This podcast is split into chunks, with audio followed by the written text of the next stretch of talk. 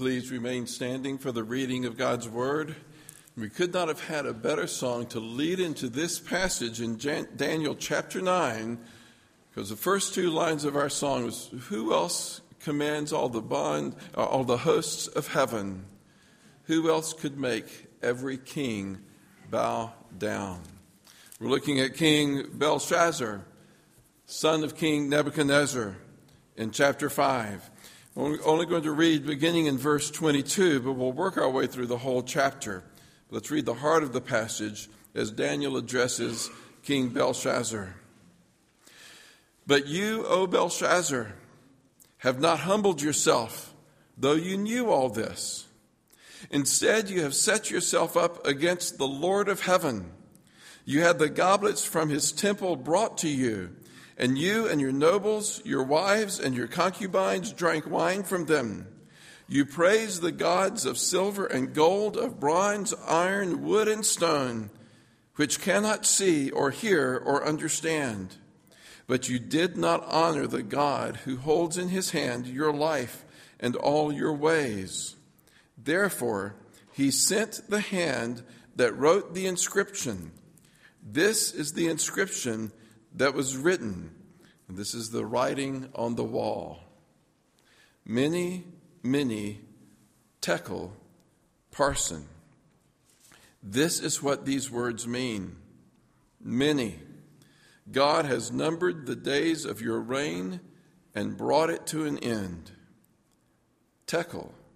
You have been weighed on the scales and found wanting. Peres, your kingdom is divided and given to the Medes and Persians.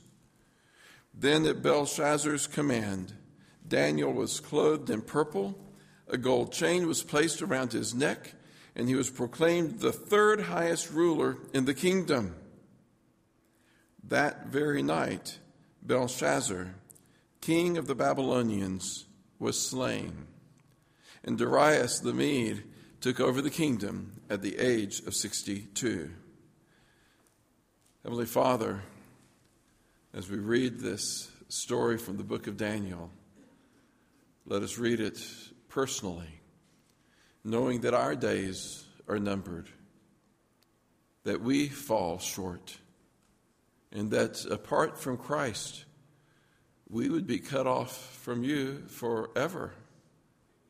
And Father, I pray that the conviction of this text would drive us to our Savior who gave his life for us. We pray this in Jesus' name. Amen. Please be seated.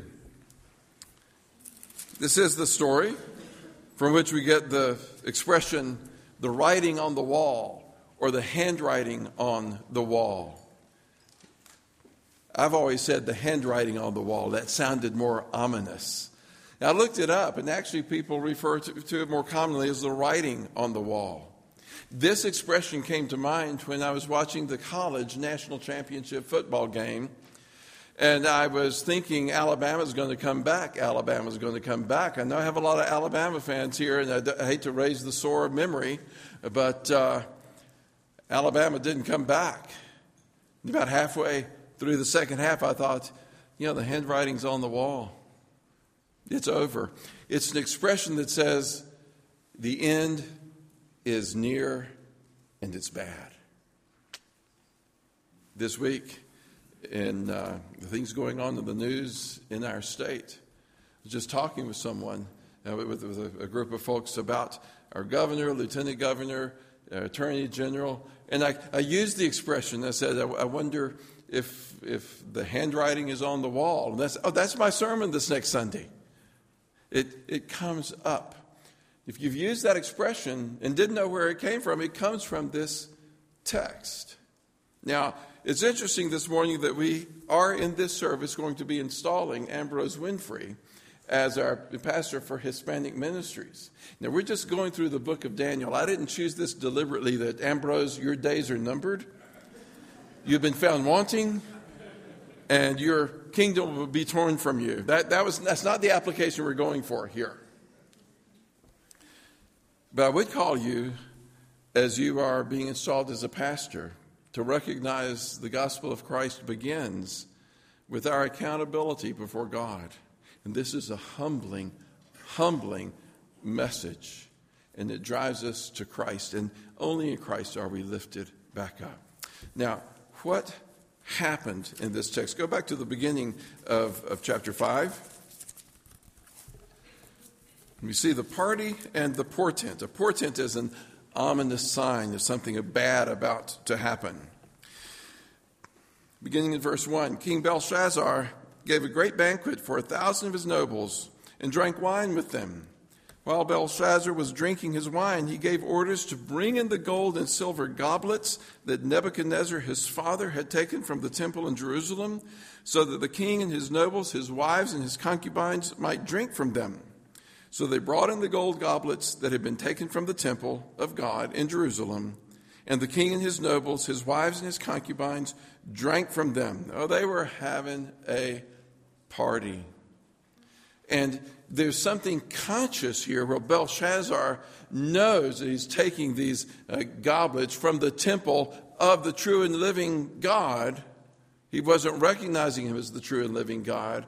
This is in your face, you who claim to be the true and living God. I'm taking your vessels of worship and using them in revelry towards our pagan fertility gods, our party gods.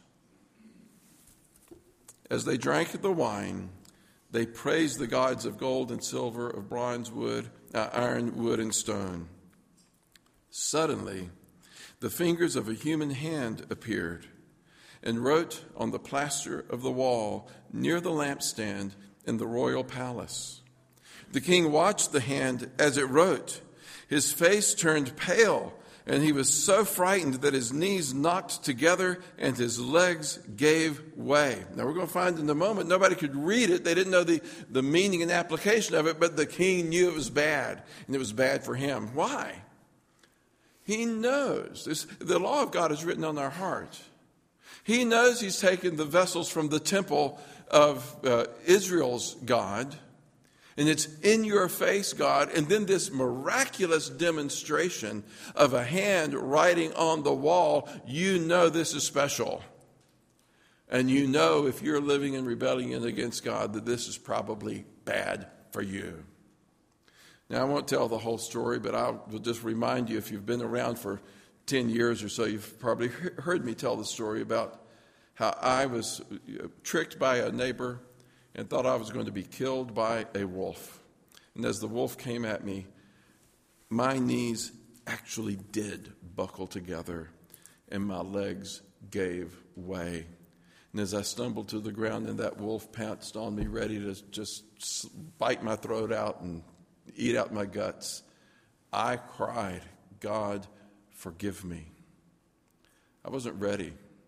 It ended up being a prank, and I'll tell you how, how my neighbor did that to me you know, in a longer version some other time. But this is the experience of Belshazzar.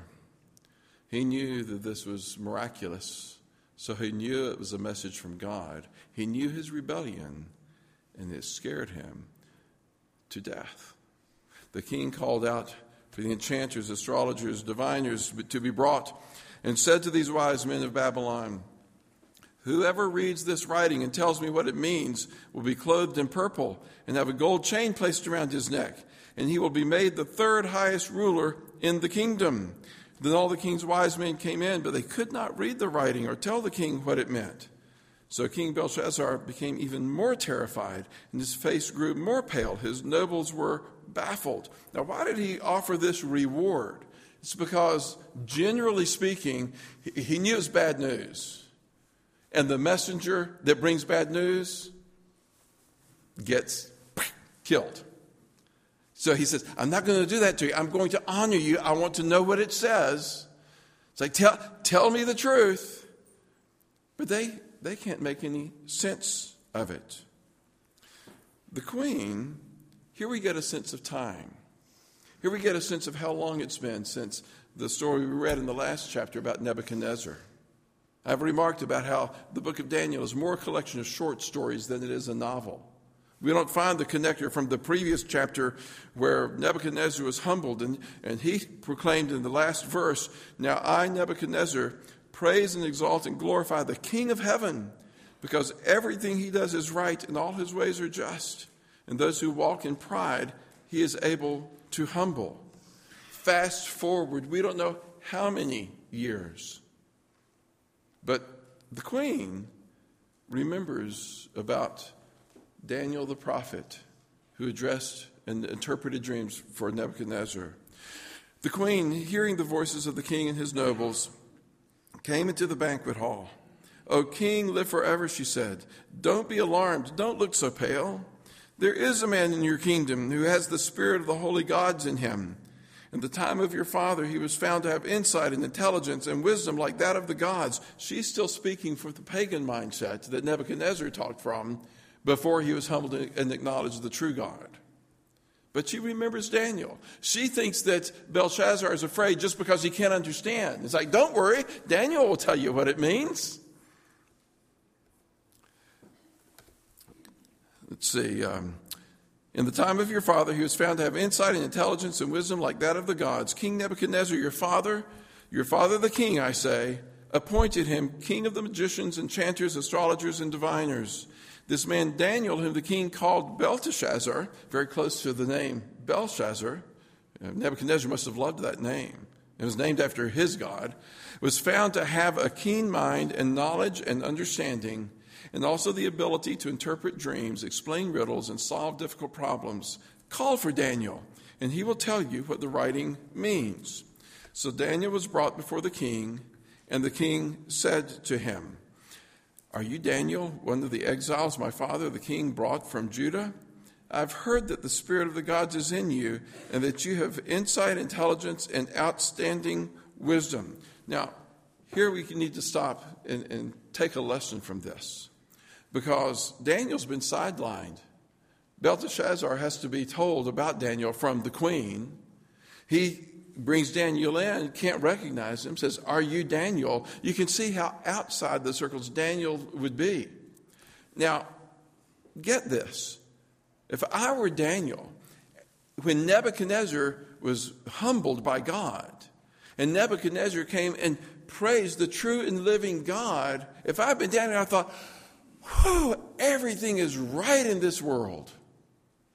Because it was so much better for the king to acknowledge the true and living God.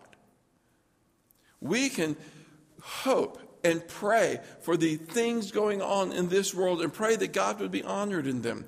Pray that the, the Nebuchadnezzars of this world would turn to God and praise God. But we should never plant our feet in the security of this world. If I had been Daniel, I would have thought, this is great. Everything's going to be fine from here on out. And then Nebuchadnezzar dies. Belshazzar comes to the throne, and the world just drifts back to the way it was. As soon as we start thinking that uh, our, our land, our country honors God, we can start thinking we're secure because our country honors God. Why are we surprised when this fallen world drifts away from God? It's not the natural state for a fallen world. Our security is not in the world when it's doing right by God. Our security is in Christ alone, whether or not our world honors Him or not. And we'll repeat that because that is hugely important. Our security is not when our world honors God, our security is in Christ Himself whether or not our world honors him. This is how Daniel's able to come in after all these years and address uh, Belshazzar with, you don't find his faith uh, wavering. Belshazzar goes on in verse uh, 15, I think it is. The wise men and enchanters were brought before me to read this writing and tell me what it means, but they could not explain it. Now I have heard that you are able to give interpretations and to solve difficult problems. If you can read this writing, tell me what it means. You'll be clothed in purple and have a gold chain placed around your neck, and you'll be made the third highest ruler in the kingdom. Again, I'm, I'm going to bless you. I'm going to honor you if you tell me what it means. Not, I'm, going, I'm not going to chop your head off.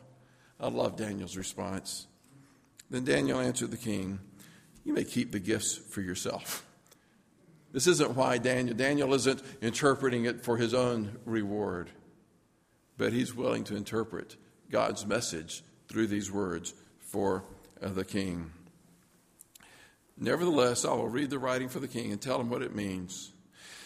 O king, the Most High God gave your father Nebuchadnezzar sovereignty and greatness and glory and splendor. Because of the high position he gave him, all the peoples and nations and men of every language dreaded and feared him. Those the king wanted to put to death, he put to death. Those he wanted to spare, he spared. Those he wanted to promote, he promoted. Those he wanted to humble, he humbled. In other words, he was given sovereignty as king. But when his heart became arrogant and hardened with pride, he was deposed from his royal throne and stripped of his glory. He was driven away from people and given the mind of an animal. He lived with the wild donkeys and ate grass like cattle, and his body was drenched with the dew of heaven until he acknowledged that the Most High God is sovereign over the kingdoms of men and sets over them and, sets them and sets over them anyone he wishes. I apologize for not having my glasses. I will try to rightly divine the words of God and interpret them for you with clarity uh, of understanding, if not of eyesight. Now, Belshazzar would have remembered that his father went through this experience, but he didn't care. He was like his father before his father was humbled. Nebuchadnezzar was saying, Look at this city I have built with my own hands. It is to my glory. And Belshazzar was doing exactly the same thing. He must have thought that his father, near the end of his life, perhaps just kind of went crazy. And when he honored the Most High God, Belshazzar thought that's part of his craziness. You know, it's really frustrating when our children grow up and do not uh, acknowledge God as God and come to the Lord Jesus Christ uh, to, to be Savior and Lord and follow Him. It really is disappointing. It is frustrating.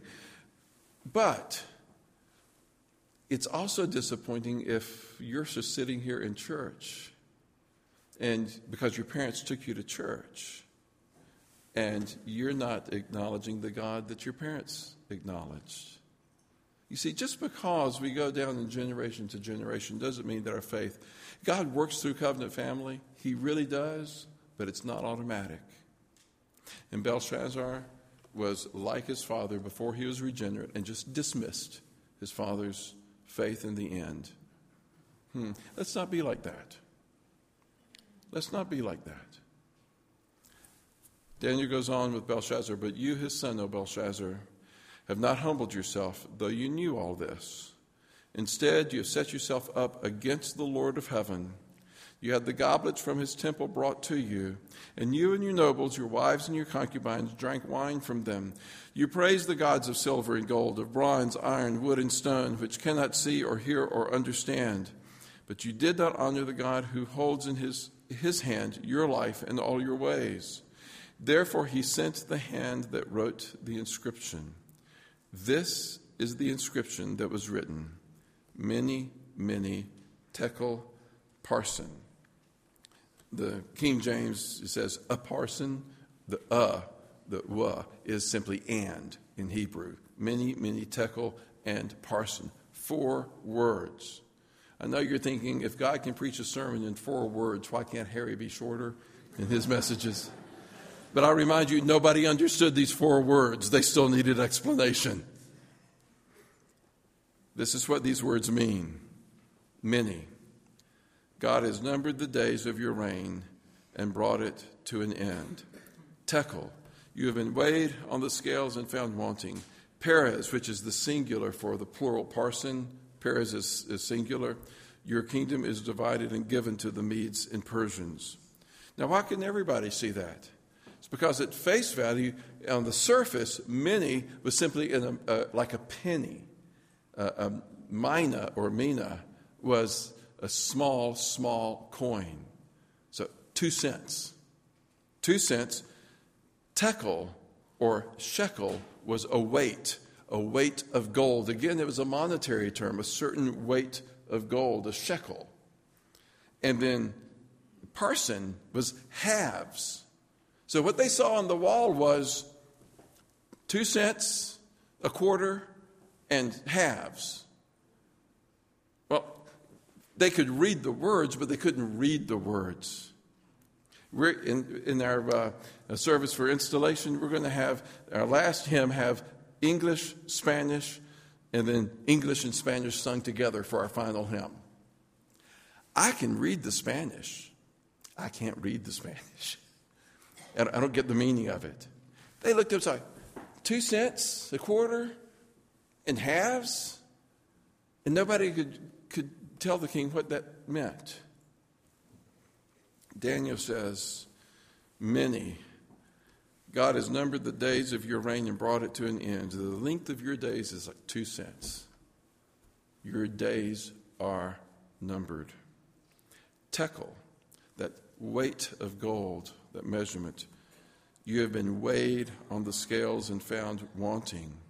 And then Peres, halves, divided in half. Your kingdom is divided and given to the Medes and Persians. The Medes and Persians are one kind of division, but the biggest division is, is King Belshazzar. You're going to be cut off from your kingdom. Your kingdoms will be cut off from you. Then at Belshazzar's command, Daniel was clothed in purple, a gold chain was placed around his neck, and he was proclaimed the third highest ruler in the kingdom. What do we learn from that? We learned that Belshazzar didn't learn a thing. You'd think if you just heard what the message was, he would have been humbled as his father Nebuchadnezzar had been. He who had, in fear, had buckled at the knees and, and his legs had given away underneath him. This is time to fall on your knees and say, Oh God, forgive me. I have defied you, but I acknowledge you. Instead, he sticks with his old plan. He's going to honor the one who can translate it because maybe he can buy his way out of this. Maybe if he honors Daniel, then Daniel can give him a, a nicer message. You know, there's a stage of grief that you go through that's bargaining. Bad news has come. Something bad's about to happen, it, maybe it's a, a, an illness or a job loss or whatever. We start scrambling in grief, bargaining. Maybe, maybe Belshazzar is just bargaining somehow by honoring Daniel. Doesn't matter. Verse 30 that very night, Belshazzar, king of the Babylonians, was slain, and Darius the Mede took over the kingdom at the age of 62. I asked you to be thinking about this personally, about what it would mean. Jesus applied it in such a way in his parable uh, of the rich fool so that all of us can identify with it. If we live for this world, if we live for this life, if our security is in the present things, whether they be possessions or positions or, or relations, whatever it is, if that's the bottom line that we find our value and belonging in. Jesus told the parable of the rich fool that was happy and content, had all he could want. And Jesus said, You fool. He said that God said to him, You fool, this very night your life will be required of you. For Belteshazzar, that very night, he was slain. You know, our mortality is not easy to come to terms with. In two weeks, Mary and I are going to be going uh, to the, I'm going to lead the memorial service for Mary's mother, my uh, mother in law. It's the last of, of all four of our parents. In our uh, church, uh, most recently, of one of our own members, you know, our, our parents had a long, full life, but life can be cut off, interrupted too. Uh, we, Janet Newman, one of our uh, younger mothers, has succumbed to cancer. We don't know how many days we have. We think our security is in our possessions, our positions, our relations. But that's quicksand. We have to ask ourselves if this very night we were to die and stand before God, where would we be? Where is our hope? Apart from Christ, we will be cut off from God and every blessing, everything good. The eternal state of being cut off is, is described to us in the Bible as a place we don't want to be. We experience so many blessings from God even when we don't acknowledge acknowledge him here. Belshazzar was having a party,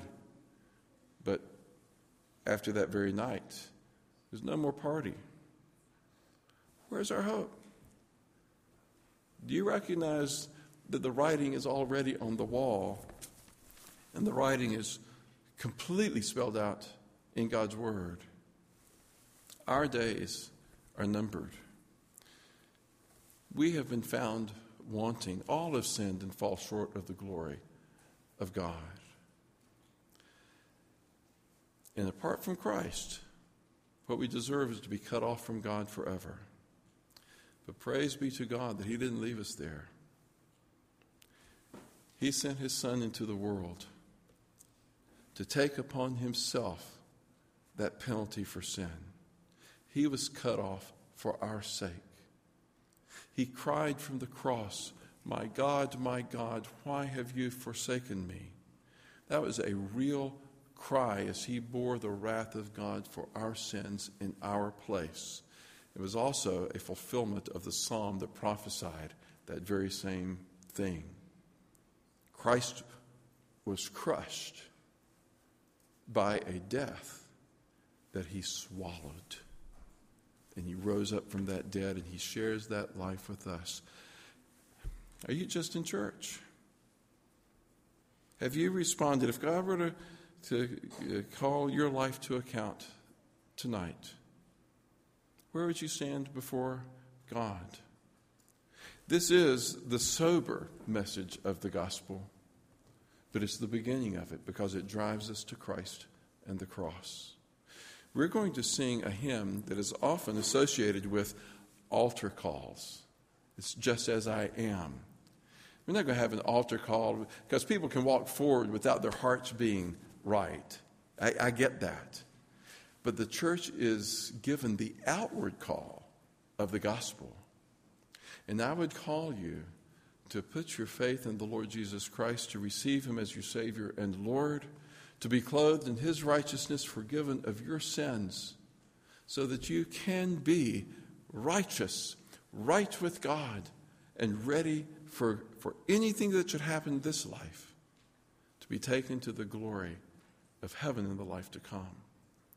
Let's uh, pray and then sing this hymn. And I would ask anyone who, who this particularly strikes, if the Holy Spirit is at work in you, seek me out, seek Marty out, seek one of our elders out. Just seek a friend, Christian friend out, and say, I really want to receive Christ as my Savior and Lord. Let's pray. Heavenly Father, we can proclaim the gospel. That's what you call us to do as a church. But we cannot manufacture the response. That is the work of your Spirit. And we pray that you would, as we proclaim the gospel that is warning of judgment to come, salvation through faith in Jesus Christ, and hope and purpose and life in Him that leads to an eternity of glory and blessedness. I pray that by your Spirit, you would move in, in uh, people's hearts to draw them to faith in our Savior. We pray this in Jesus' name. Amen.